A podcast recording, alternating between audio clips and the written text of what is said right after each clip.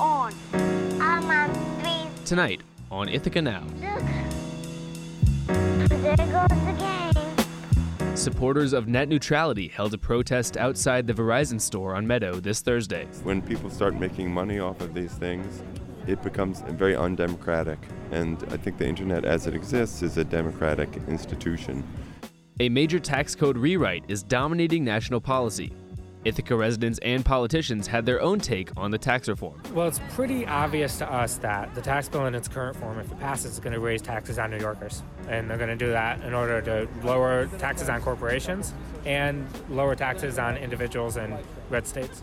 We spoke with Jeff Cohen, the founding director of the Park Center for Independent Media. It's the only explanation for how we could be having these intense hundred year storms and hurricanes and fires.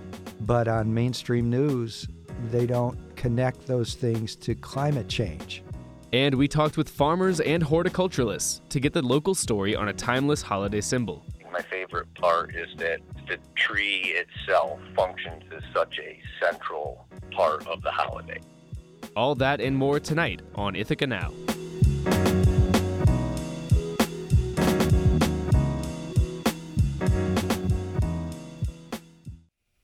Good evening and welcome to Ithaca Now. I'm your host, Will Carlson, and thank you for joining us. For tonight's show, a WICB correspondent went to Ithaca's rally for net neutrality, where residents and politicians voiced their concerns about the upcoming national vote. But first, we'll turn to Bronte Cook and Quinn Theobald with this week's Community Beat. The city of Ithaca approved Cornell University's request to block off Ezra's Tunnel on Wednesday. The 187 year old tunnel has been used by locals to access Fall Creek Gorge and the legal swimming hole under Forest Falls. Over the last seven years, two students have died in or around the swimming hole after accessing it through Ezra's tunnel. The approved block on the tunnel authorizes Cornell to build a 16 foot gate in front of the tunnel this winter.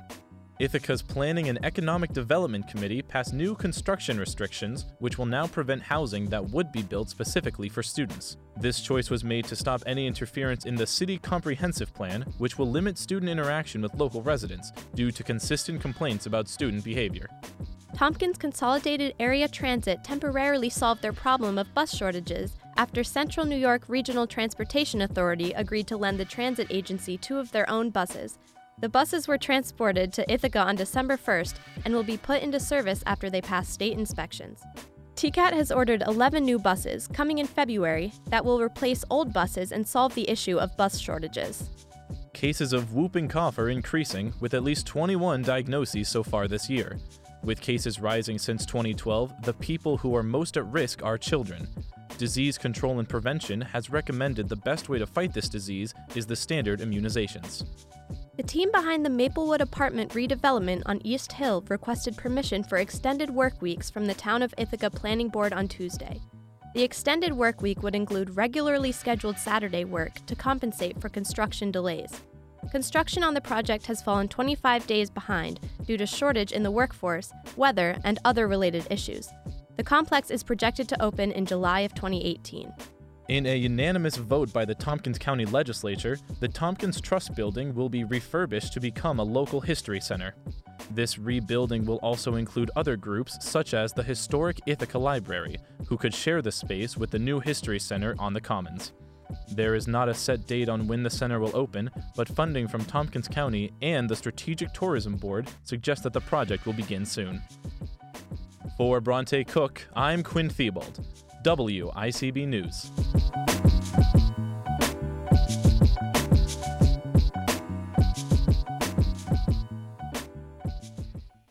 Net neutrality is what makes the internet fair and open. It's what ensures that all content is treated equally by internet providers. Congress will vote on whether or not to get rid of net neutrality this coming Thursday, and Assistant News Director Hannah Brasinger visited this past Thursday's protest by net neutrality supporters.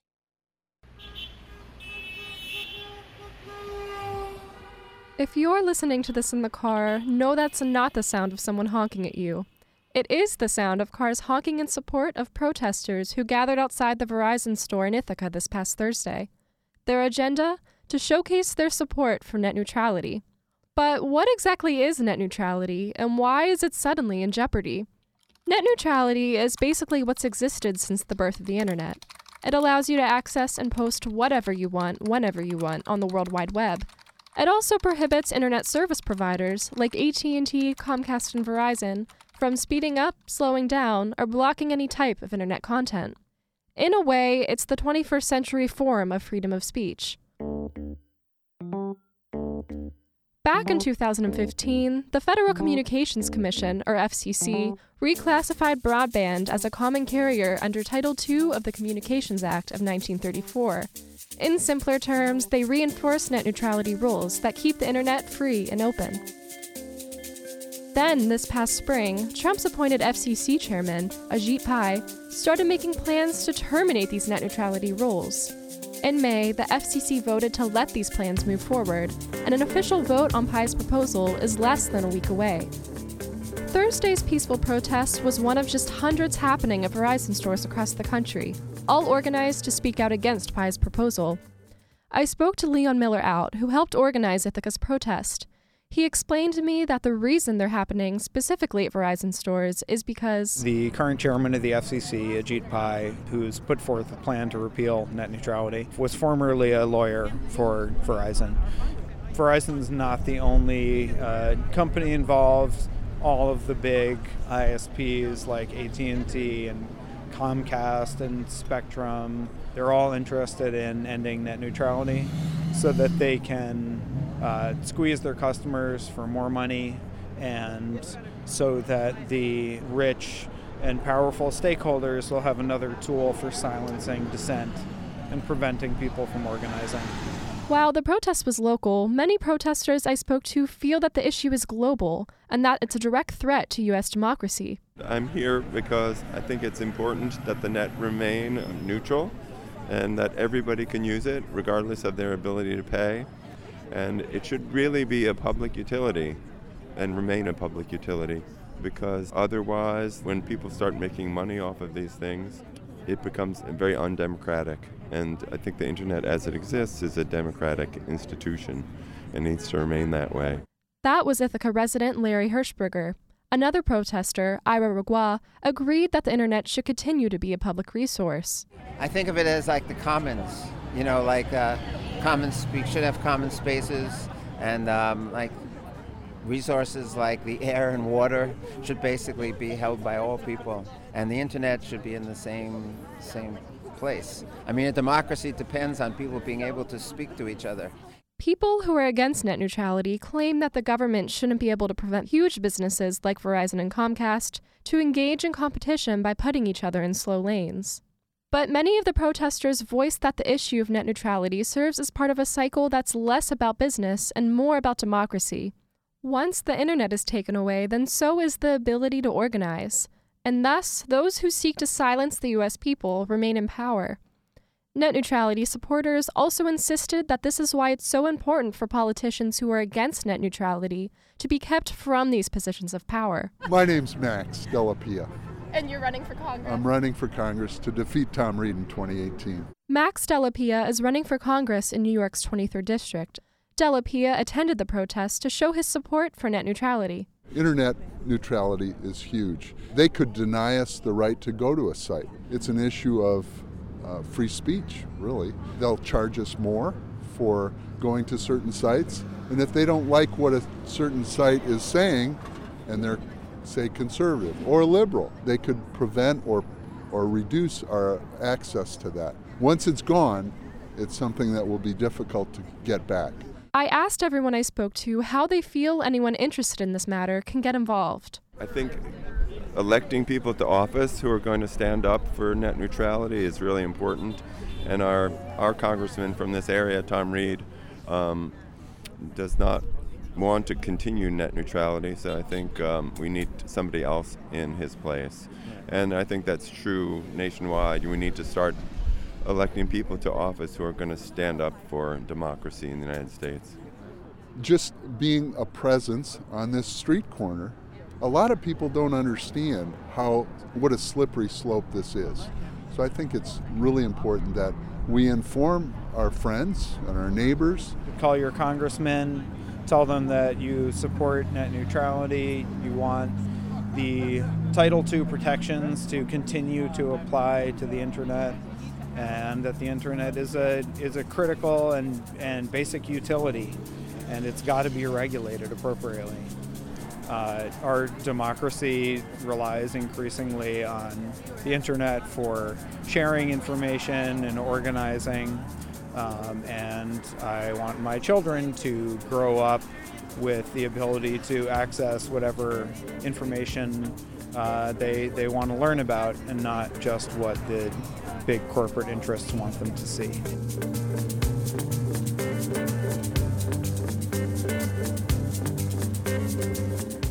For WICB News, I'm Hannah Brasinger.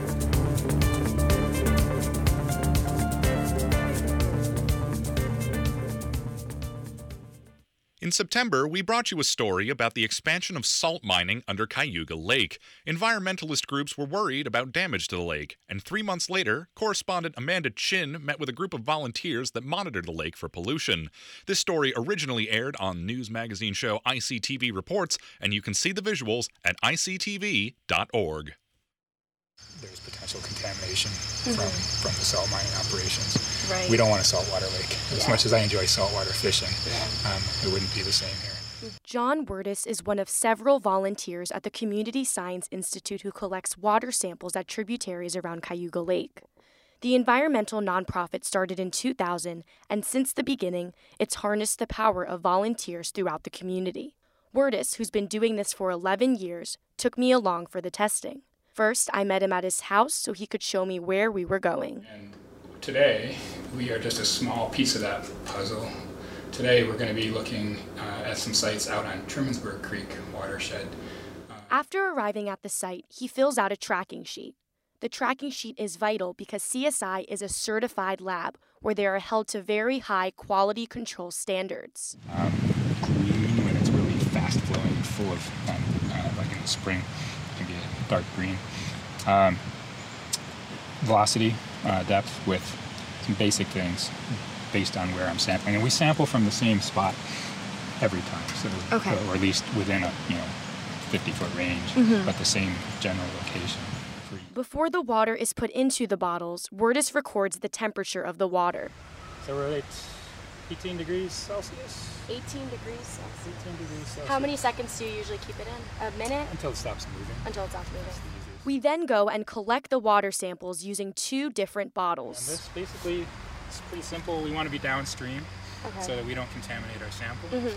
We want to look for as deep a and flowing water. After collecting from all three sites, Wordis goes to another volunteer's house.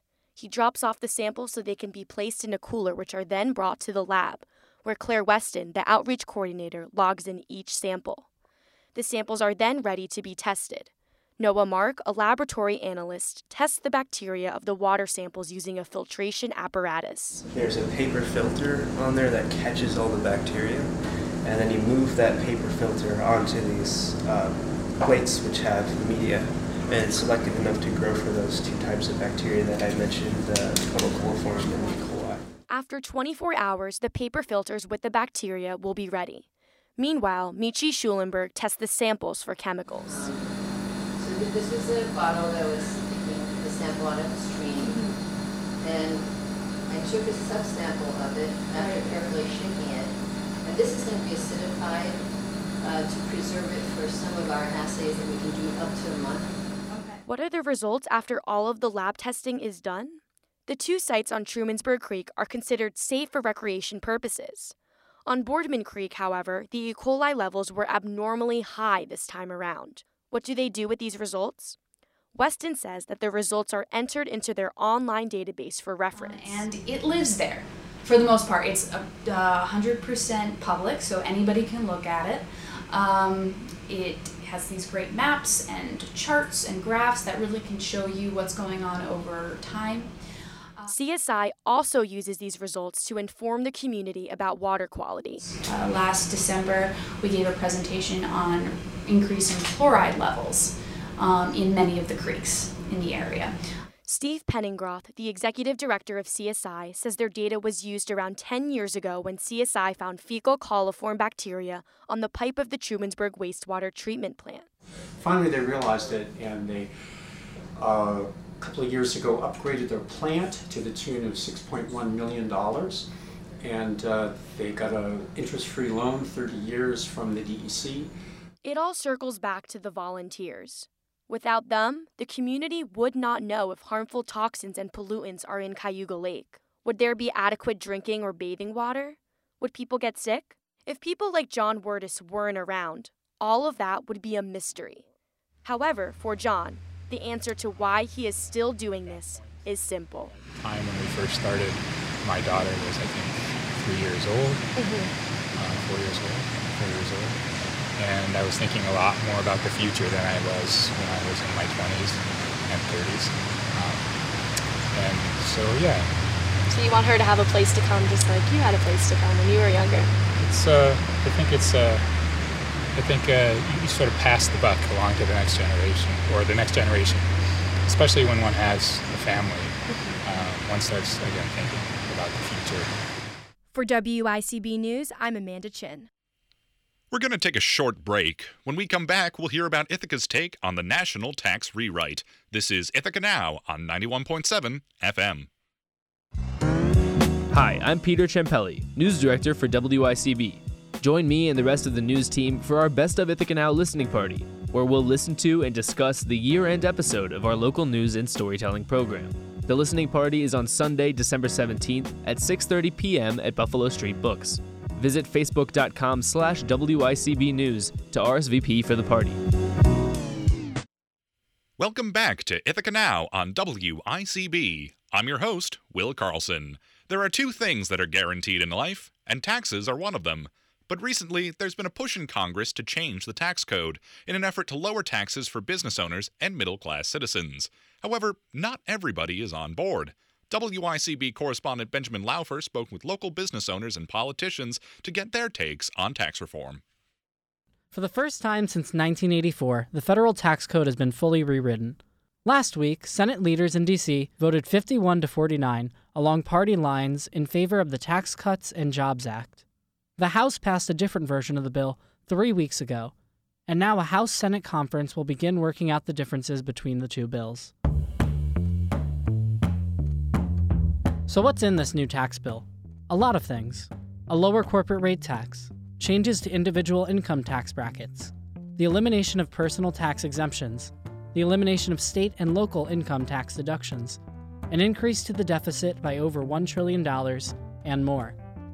But there's controversy around this bill about the way it was written and growing concern of income inequality. The bill was hand drafted with a continual addition of provisions.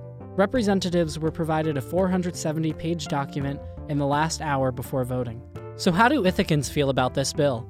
I took to the Commons to ask small business workers and owners their thoughts. Rachel works at Finger Lakes Running Company. I'm someone who has dreams of pursuing her PhD, and the current proposal for the tax bill would cause my tuition waiver to be taxed. As someone who is paying for my education on my own, it doesn't look good for me, so. Joe Wetmore is the owner of Autumn Leaves, and he offered a historical comparison. you know, I'm looking at what the Congress is proposing as a new tax bill, and it looks remarkably similar to what Calvin Coolidge did in the mid 1920s. Trickle down economics has never worked. It's just made rich people much more richer, and poor people are going to pay the cost. The tax bill also strives to undo key parts of the Affordable Health Care Act.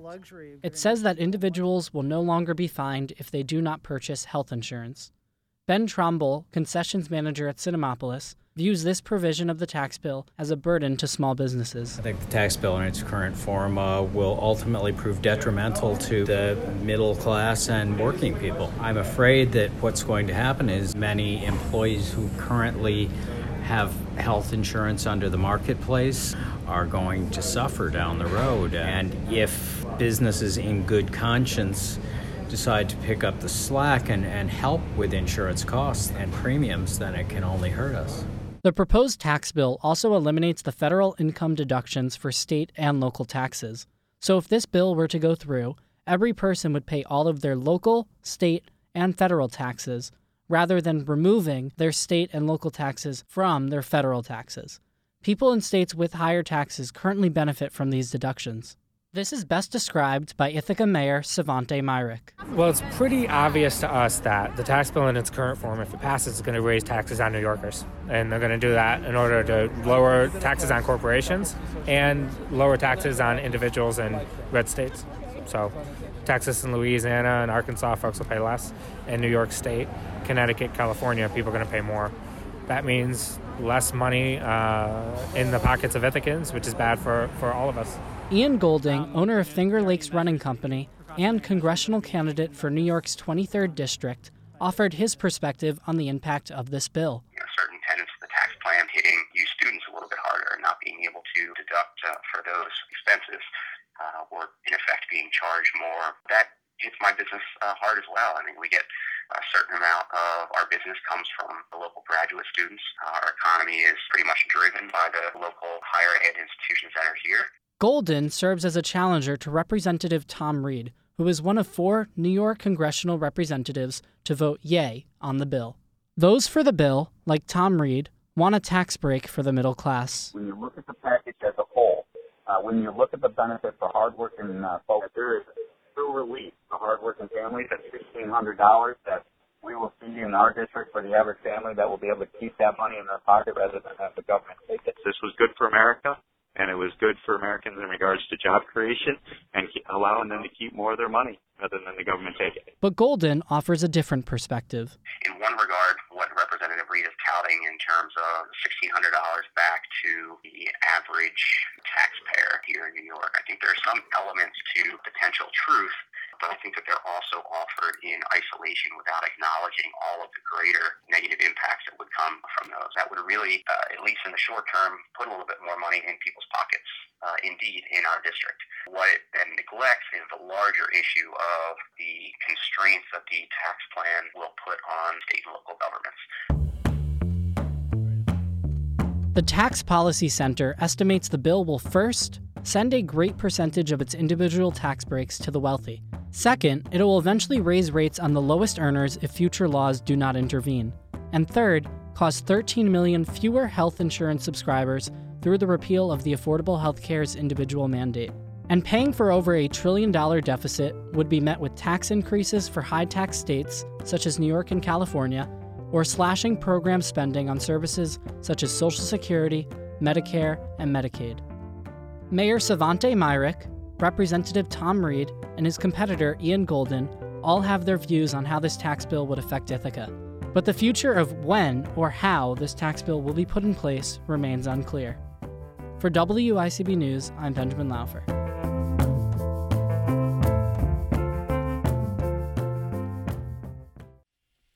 This year, Ithaca's community radio station WRFI has delved into the housing crisis in Ithaca in their series Bridged. Today, we're featuring the third episode on single mothers living in Section 8 housing. You can hear the full series on WRFI.org. I just wasn't able to, like, to make it work. You know, I just wasn't able to make uh, living in Ithaca as a single mom work. I wasn't, I didn't finish my degree. I ran a housekeeping business, and it just, uh, it was a lot easier to move to another state where I had more family support. For many single mothers in the Ithaca area, finding affordable housing is a challenge. Over one fourth of Tompkins County children live in a single parent household, according to the Tompkins County Health Department's Community Health Assessment from 2013 to 2017. And according to the U.S. Census, well over one third of single mother households have incomes below the poverty level. In the city of Ithaca, this number is closer to one half. In cases where all children in these single mother households are under the age of 5, U.S. Census data paints an even more dire picture, with poverty rates of 58% for Tompkins County and 100% for the city of Ithaca. Some single mothers benefit from Section 8, a housing choice voucher program that helps extremely low income households to afford respectable, secure, and hygienic accommodation. That's a quote from the Department of Housing and Urban Development website. Extremely low income is measured for a two member family at earning $15,730 per year, and for three member households, $19,790 per year. However, speaking with mothers who lived in Tompkins County, Section 8 housing does not always check those boxes of being respectable, secure, and hygienic.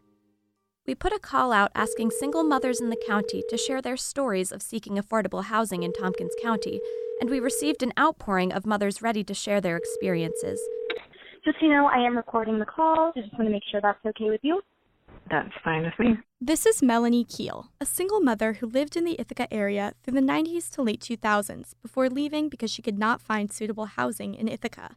Uh, well, I definitely had a difficult time. Um, my daughter is 15 right now, and I don't live in Ithaca any longer. Um, but when she was little, and I separated from her dad when she was before she was three, and I was a young parent. I hadn't graduated college yet when I got pregnant. And um I eventually applied for Section 8. I think I was on a waiting list for probably about a year and a half when I was approved to get that subsidized housing or subsidized rent. It was really difficult to find um safe housing that accepted Mhm. it. But I did find something in Ithaca and the radiators and the hot water pipes were all um, painted with lead paint. And every time the heat would come on, the pipes would expand and like chips of lead paint would come off. And at that point, I couldn't afford like a HEPA vacuum filter. So I would go to the health department and rent one on Mhm. Friday for like $25 from the health department. And then I could use it all weekend long but I could only do that a couple of times a month. And eventually, you know, I I really wanted to get out of there. I wanted to break my lease, and I wasn't able to break my lease. And I was worried because I had, um, you know, a young child in an apartment with lead paint. Um, eventually, I ended up subletting the apartment. The landlord agreed to let me sublet it, and I sublet it to another single mom who had a kid younger than mine. And I told her, I was like, the reason I'm leaving this apartment is because it has lead paint. And she was like, well, this is the only place that I can afford that takes Section 8. And uh, um, she was like, I don't care that it has lead paint. And I was like, that's like, it doesn't take more than like a chip of this paint if your child ingests it to cause like long term brain damage. Um, after that, I got out of Section 8 because it was really, it was really difficult to find something that was safe. Mhm. Um, and we would often live in apartments with other recipients of Section 8 who were like on it because of like mental disability. And so it wasn't necessarily like a kid friendly setting most of the time. I had definitely called landlords and you know, once they found out I had a kid, they would say, "Oh, we don't uh this isn't a apartment for people with kids." And I'd be like, "Well, that's illegal." And they were like, "Yeah, well, I mean, you could rent here, but you wouldn't want to because it's like a college area and um, you know, you'd have noisy neighbors and stuff like that." Some single mothers also recounted stories of a two to three year wait list for any kind of housing subsidy, one bedroom apartments with no privacy in unsafe areas, and the stigma of receiving subsidies. Paul Mazzarella, executive director of Ithaca Neighborhood Housing Service, agrees that there are a number of issues with the existing Section 8 program, mainly that, in Ithaca, the rent is so high here that Section 8 won't cover most housing options because landlords would prefer to rent to people who can pay more. The Section 8 program, uh, which is also called the Housing Choice Voucher Program, is uh, a subsidy program uh, that is a federal program, but it's administered by a lot of different agencies at the local level. And um, it is targeting renters who are low income. And what it does is provides them with a monthly subsidy that allows them to rent an existing housing unit that's out there on the market. But the people who hold a voucher can go and rent one of those units and because they're getting a subsidy through this program, their actual out of pocket monthly costs are affordable. And the general rule of thumb that is used in this program and many other programs is that you should not be paying more than 30% of your monthly income for housing costs. it's a it's a very good program. The problem is that um, there are limits on the amount of rent that the program is willing to pay, so it reduces the availability of homes that are open to people who want to rent under Section Eight. And in a in a market like we're in now, um, land many landlords um, see the opportunity to get a lot more money for rent than they could, uh, you know, by, by, renting to a Section 8 family. So they simply don't do it. Uh, they rent to anybody else at a higher rent. In some places, they've passed laws that say you cannot discriminate based on the source of the income that you have.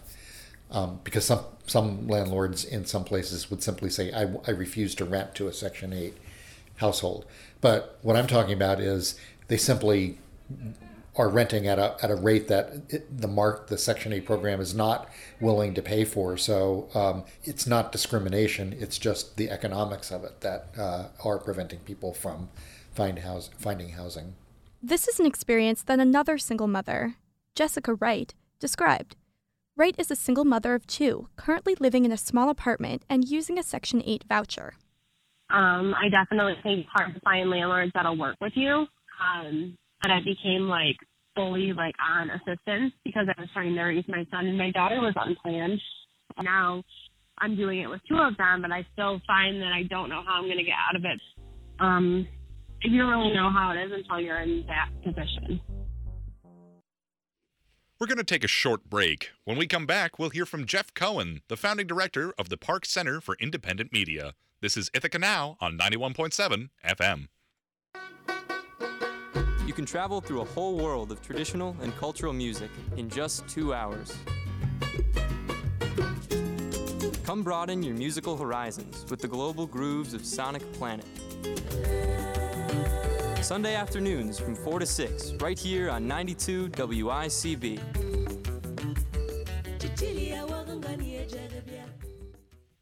Welcome back to Ithaca Now. Jeff Cohen is the founding director of the Park Center for Independent Media, a group which promotes journalism by outlets that are not owned by conglomerates.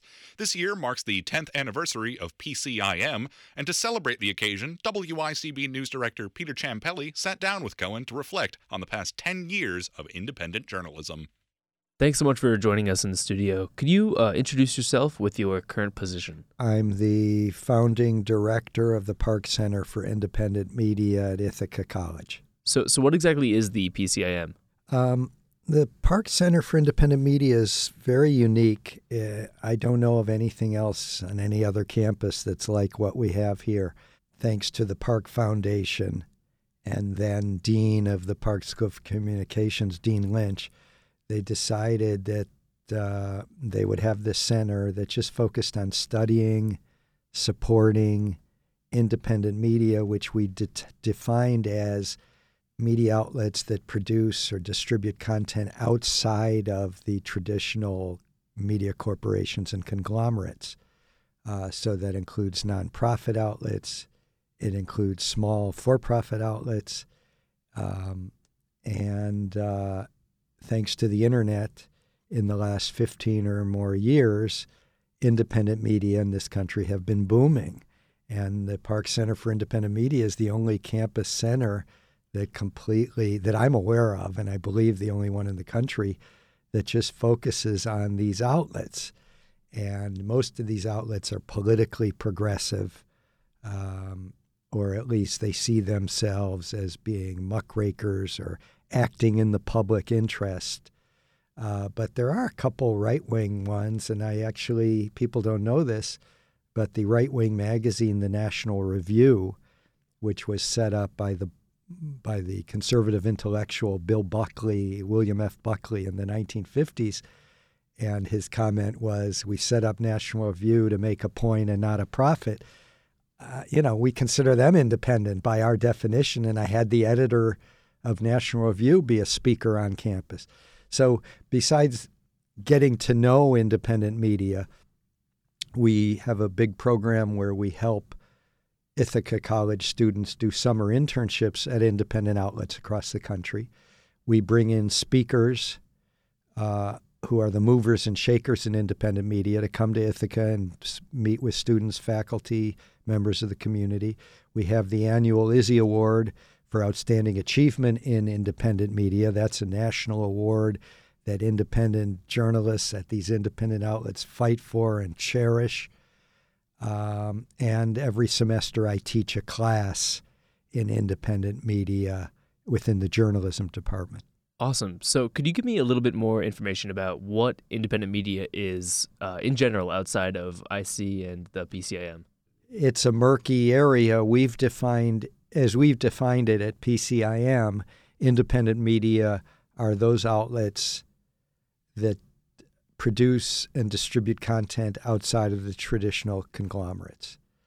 So it includes obviously solo bloggers. It includes independent documentary filmmakers. It includes nonprofit outlets, whether it's ProPublica or Mother Jones uh, or Democracy Now! Um, it includes small for profit operations like the Young Turks. Um, I was recently uh, speaking alongside the founder of the Young Turks named Cenk Uygur. And for those over 35 who probably have never heard of the Young Turks, it's one of the most successful news and commentary web TV platforms. And I was on uh, with Cenk Uygur, the founder, and he was very proud that he's not like a corp, a big corporation. He's an LLC. You know, it's basically I think him and two partners started it, and they're not uh, in any way owing anything to shareholders or Wall Street or investors. You know, big investors. So that's sort of the independent media as we define it. There are gray areas. Um, there's magazines like Rolling Stone, not part of a big conglomerate, but not a small company anymore either. We put them in sort of a gray area, a borderline area. And then there are the six or 10 giant conglomerates that dominate mainstream media, and we know who they are. That's Disney and Viacom and CBS and Time Warner and Rupert Murdoch's News Corp. So anything controlled by them is by definition not independent media. We often refer to the outlets we're interested in as the non conglomerated media. We're going to take a short break. When we come back, we'll hear more from our interview with Jeff Cohen. This is Ithaca Now on WICB. One to One Big Brothers Big Sisters of the Ithaca Youth Bureau is looking for men to volunteer as mentors for children of the Ithaca community. In as little as two hours per week, you can help a child develop interests, learn new skills, and have a great time. Young men with positive male mentors have been shown to do better in school, stay away from risky behaviors, and have more self confidence. Get involved today by visiting bbbsithaca.org or by calling 607 273 8364. This message brought to you by WICB Ithaca. Welcome back to Ithaca Now. If you're just joining us, we're hearing from Jeff Cohen, an associate professor at Ithaca College and the founding director of the Park Center of Independent Media. So, so you're here now, but I guess just to give a little bit more context, can you give me uh, just a rundown of, I guess, what your career has looked like um, from the beginning as a as a journalist? I uh, my start in journalism as a young person was basically doing a lot of investigative uh, reporting when it was just coming out these documents about the FBI and CIA crimes of the 1950s and 60s. They started coming out in 73, 74. I'd say that's when I really became an investigative journalist. By 1986, I founded a group called FAIR. And FAIR was a nonprofit, still exists, fair.org. Uh, it's a nonprofit that monitors bias, censorship, the dangers of conglomerated ownership and media mergers. And we, I set that up in 1986 to expose to the public these kinds of biases that they may not be aware of, hidden biases in corporate media. We also, in the context of FAIR, promoted those journalists who were getting stories right uh, many of them independent, a few still working in conglomerated media.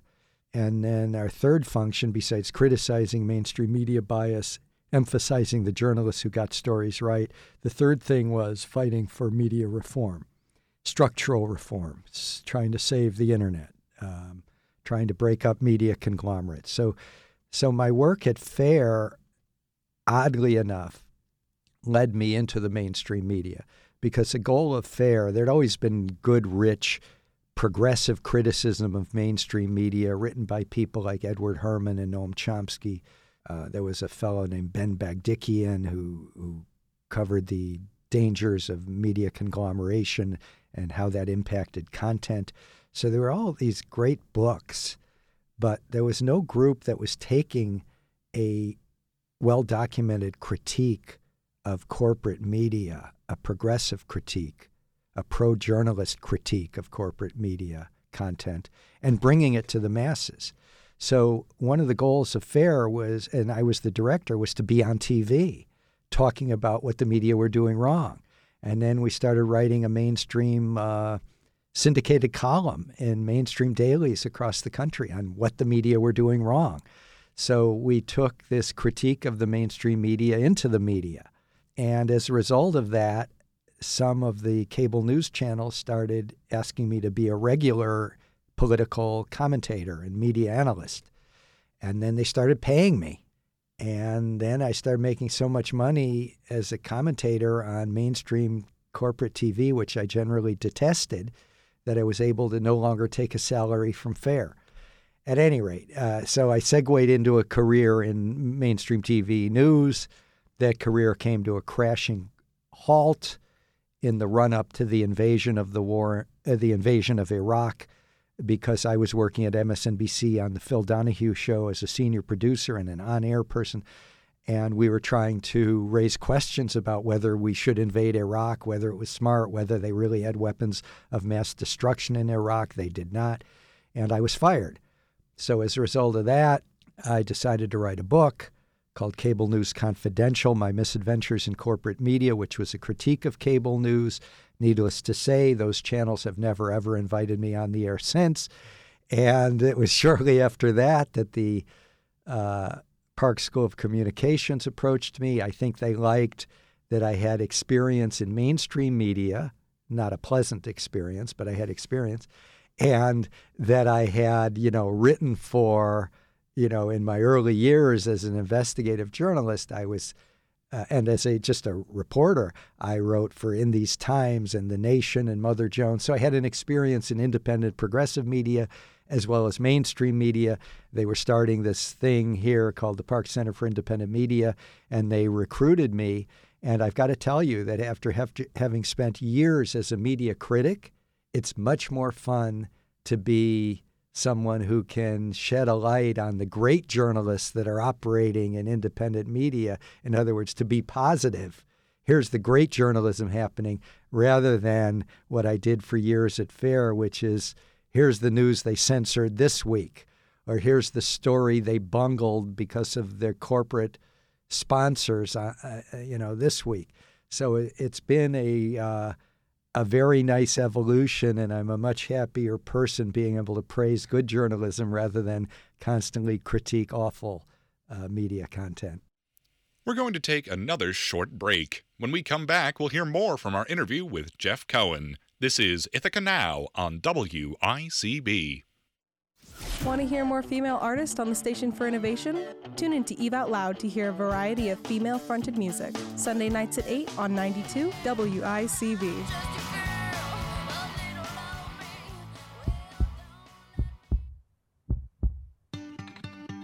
It takes a little over an hour and can save up to three lives. You know, donating blood. Ithaca and Tompkins County have tons of opportunities to donate blood throughout the year. With the Red Cross, you can either make an appointment or just walk right on in. To find a blood drive near you, head to redcrossblood.org or call 1 800 Red Cross. This message brought to you by WICB. Welcome back to Ithaca Now. If you're just joining us, we're hearing from Jeff Cohen, the founding director of the Park Center for Independent Media.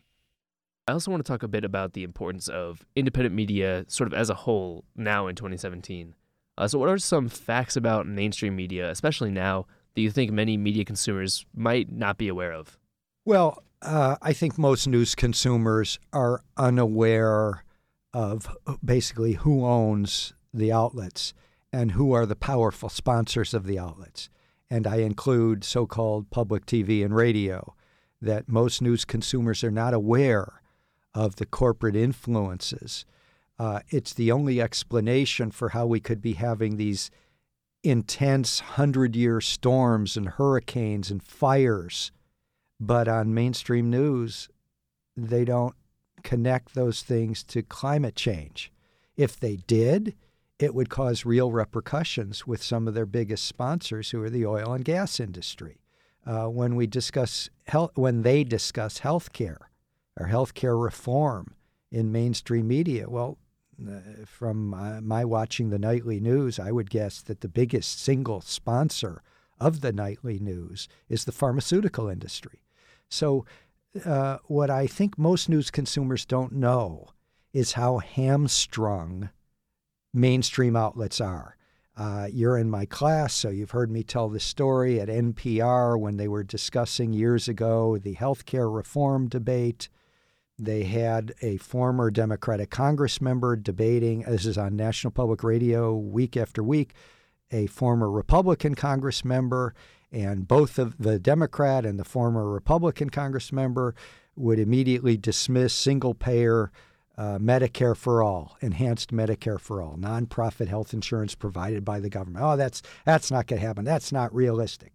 And um, that was what passed for a debate. And what NPR did not tell their listeners, and it happens week after week, is that the former Democratic Congress member and the former Republican Congress member were currently uh, representatives of consultants for healthcare profiteers, healthcare corporations. That's more important to your listener than that they used to be elect, uh, members of Congress. And so um, that's an example is when you hear NPR and PBS, and they're some of the worst offenders, referring to people as a former Assistant Secretary of Defense or a former member of Congress, and they don't tell you currently where those people work and what interests they work for, uh, they're lying to you. So uh, I basically uh, encourage news consumers to be skeptical of these kinds of hidden biases. The quote experts unquote are not being well identified and the big big news outlets are not identifying are not fully disclosing possible conflicts of interest that might impact coverage or lead to muffled or censored content and this might overlap a bit with what you were just talking about, but what, in your opinion, is the most important thing that um, the average media consumer needs to do when reading or consuming the news? Well, those are a couple things. Another is be conscious. You're always, uh, the mainstream media claims that they gave you both sides. Analyze to see whether you really got two sides or did you get Tweedledee and Tweedledum. It's a convention of mainstream media, oh, we give you both sides, and they bring you a corporate Democrat and a corporate Republican. Sometimes, even if their veins are bulging in their neck as they yell at each other, content wise, they're basically saying the same thing. Uh, a lot of the horrible events in U.S. politics and economics in the last 20 years were very bipartisan. The invasion of Iraq was initiated by a Republican president with the Democratic leaders of the Senate supporting it the deregulation of Wall Street was a Democratic president, Clinton, supported by a Republican Republicans in Congress. That led to the Wall Street crash. So a lot of the things that have happened in our society uh, were totally bipartisan. And if you have a leader of the corporate wing of the Democratic Party debating a Republican leader, that maybe is not a complete debate when they agree on things like deregulating Wall Street, invading Iraq. Uh, you can't have nonprofit uh, uh, government provided health insurance for all. You know, there's a lot of issues that you need three, four, or five sides. And so that's something news consumers need to look at. Did they really get a full spectrum of views, or did they just get an elite uh, uh, selection of a Democrat and a Republican? It's the most wonderful time of the year, and that means it's time to pick out that perfect Christmas tree. WICB correspondents Bridget Bright and Madison Fernandez spoke with local farmers and horticulturalists about this season's trees. It's beginning to look a lot like Christmas in Ithaca. Snow is falling, the commons are lit up with snowflake lights, and Christmas trees are everywhere. But there is something different this holiday season. The temperature is a little bit warmer. According to the Old Farmer's Almanac, the average temperature in Ithaca this December was 39 degrees. That's 3 degrees above average. But this rise in temperature hasn't dampened the holiday spirit because the warmer weather has actually had a positive effect on Christmas tree growth. A good good rain in the spring, so it wasn't too much at one time, and then um, some good warm weather. So um, I think most of the Christmas tree growers are pretty happy with the growth this year. And that was Elizabeth Lamb. She has a master's in vegetable crops and a PhD in plant breeding. We also spoke to Lee Dean, the lead arborist for Cornell Botanic Gardens. He said that the drought this year also contributed to a great growing season. Well, this year, yes, this year I think was a good growing season because we had a hard stress um, drought last summer. Mm-hmm. So I think this year trees um, responded very well to last year's drought. We thought we were going to see a lot of dieback and death, but um, this year was fantastic. While you are rocking around the Christmas tree, you might not realize how many steps it takes to grow the perfect tree. So some of them are environments. You know, we, we have seen um, with with bigger rainstorms that sometimes we'll have a lot more water at one time than we used to have, and getting drainage, draining that water off the fields can be a problem. And there's a disease that affects the roots of Christmas trees that is really only a problem when they're kind of standing in water, when they have wet feet. Don Schaffler, owner of Firefly Fields Tree Farm in Ithaca, says he has learned to deal with a number of not so festive obstacles when growing trees. Yes, yes. Deer, deer are pretty much always a problem when trying to grow trees whether for Christmas trees or nursery stock or anything in this area, yes. Well, some of the other problems are, are drought in the summer or too much rain. Even though there are many risks when growing Christmas trees, Lamb says customers have nothing to worry about when buying a tree in New York State we rarely see big outbreaks of particular insects on the trees. Well, one of the things that I think of that I'm not sure everybody else does, but Christmas tree growers are really good stewards of the land, so they keep open land. If you think about a Christmas tree plantation, it's not wild land, but it's open land and it's managed. And and so um, you know I like having open green space around, even if it's in Christmas trees. So that's one thing that I think is is important. Now, you may be asking yourself what you should even be looking for in a tree. Lamb says that you have plenty of types to choose from. So a lot of people grow fir. There's lots of different kinds of firs. Um, you might see something called Canaan. Um, there's some places they can grow balsam fir. We grow a lot of Frasers around the Ithaca area. Um, there's something called concolor fir, which is almost blue. It's kind of like a blue spruce. It's got that blue color and it smells like citrus.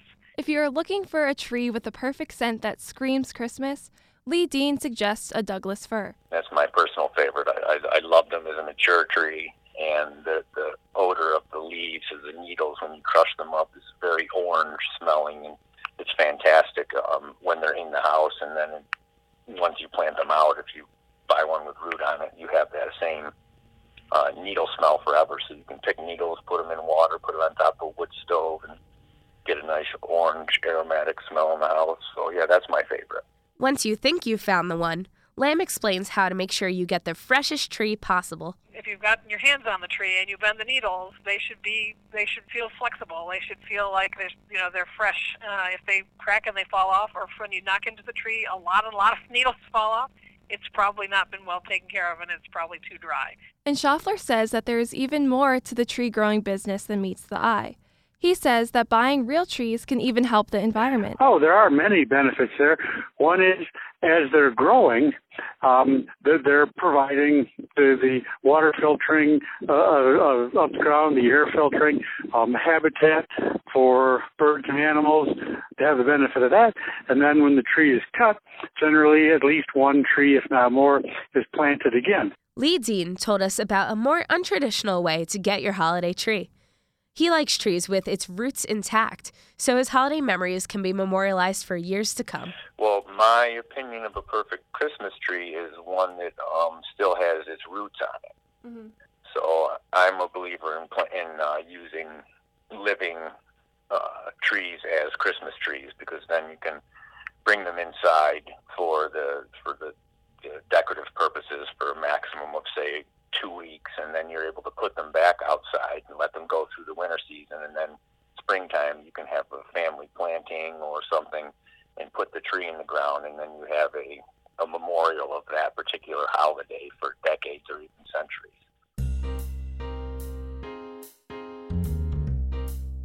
My favorite part is that it, it is the tree itself um, functions as such a central part of the holiday. I think that for me, I think just the fact that the tree itself is the heart of the holiday in terms of the decorations where the family gathers around. Uh, I think that it being around a tree that is in your house that would normally be out in, in an outside environment, I think it's fantastic. And don't even get Elizabeth Lamb started on artificial trees. She says that real trees are the only way to go. I'm a plant geek, I'm horticulturalist. I always like real plants versus non-real things. So um, I, I'm probably never going to have an artificial tree just because, uh, to me, you lose all the things that are important about having a real one.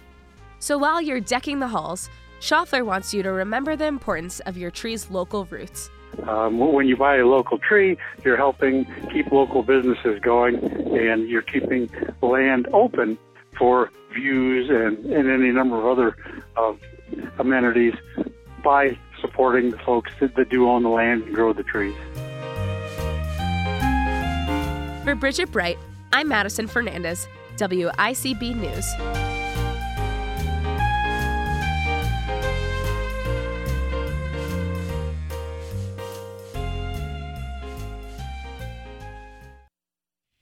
That's all for this edition of Ithaca Now.